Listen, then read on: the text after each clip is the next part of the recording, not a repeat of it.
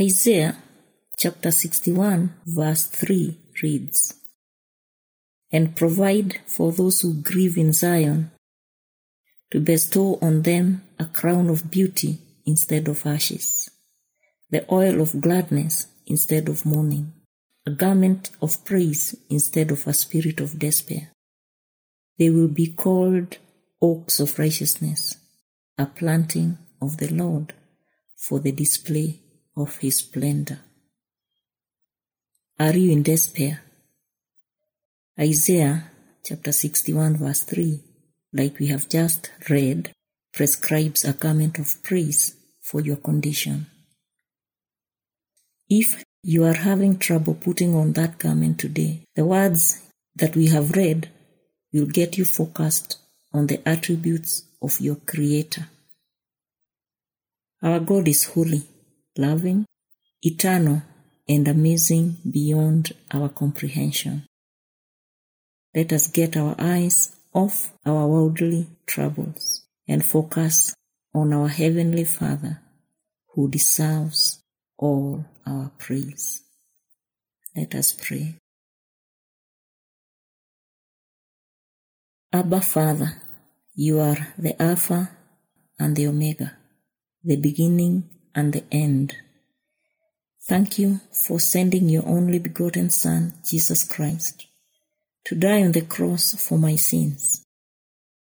Thank you, Lord God Almighty, my Creator, my source, my all in all. Thank you for the gift of your Holy Spirit, my counselor, who guides me daily to make wise decisions. You are my comforter in sorrow. You are my comforter in pain. You are my comforter even in distress. I praise you for drawing near to me when I draw near to you. You are El Roi, the God who sees me, and you are eternal Lord. You are my heavenly Father, the Father of the fatherless, the Father to the orphan. How great are you and your faithfulness, O God. My God day in and my God day out. My God on the mountain and my God in the valley. You are holy, Lord, yet you made a way for me to approach you. I praise you for being my helper and for your Holy Spirit's conviction and protection in my life. You are invisible, but I see you with eyes of faith. You are Jehovah God and Jehovah Jireh, the one who provides for all my needs.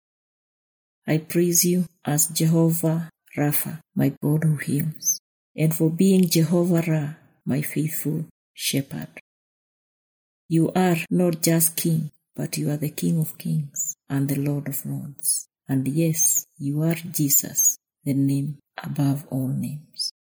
With my whole heart I praise you, God. You are Messiah, the soon and coming King. You are omniscient. You know all things. You are omnipresent everywhere at all times. You are my peace. You are my protector and the high priest who became my redeemer and sacrifice forever. You died to set me free. You rose again and gave me victory over death. No longer am I enslaved in sin. You are my salvation, my rescuer, and my refuge. You give me hope within. I praise you because you are trustworthy and true. You are my teacher, and your understanding and wisdom is beyond finite minds. You promise wisdom to me when I ask. You are the way, the truth, and the life.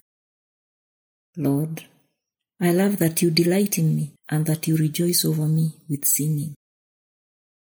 You know the number of hairs on my head, and you are always thinking of me. I am the apple of your eye. You are preparing a place for me so that one day I will live with you forever. Maybe then and only then will I be able to praise you adequately in a way not possible here on earth, the way you truly deserve. All my love, all my praise to you, Lord. How excellent is your name in all the earth. I praise you now and I will praise you forever. Amen.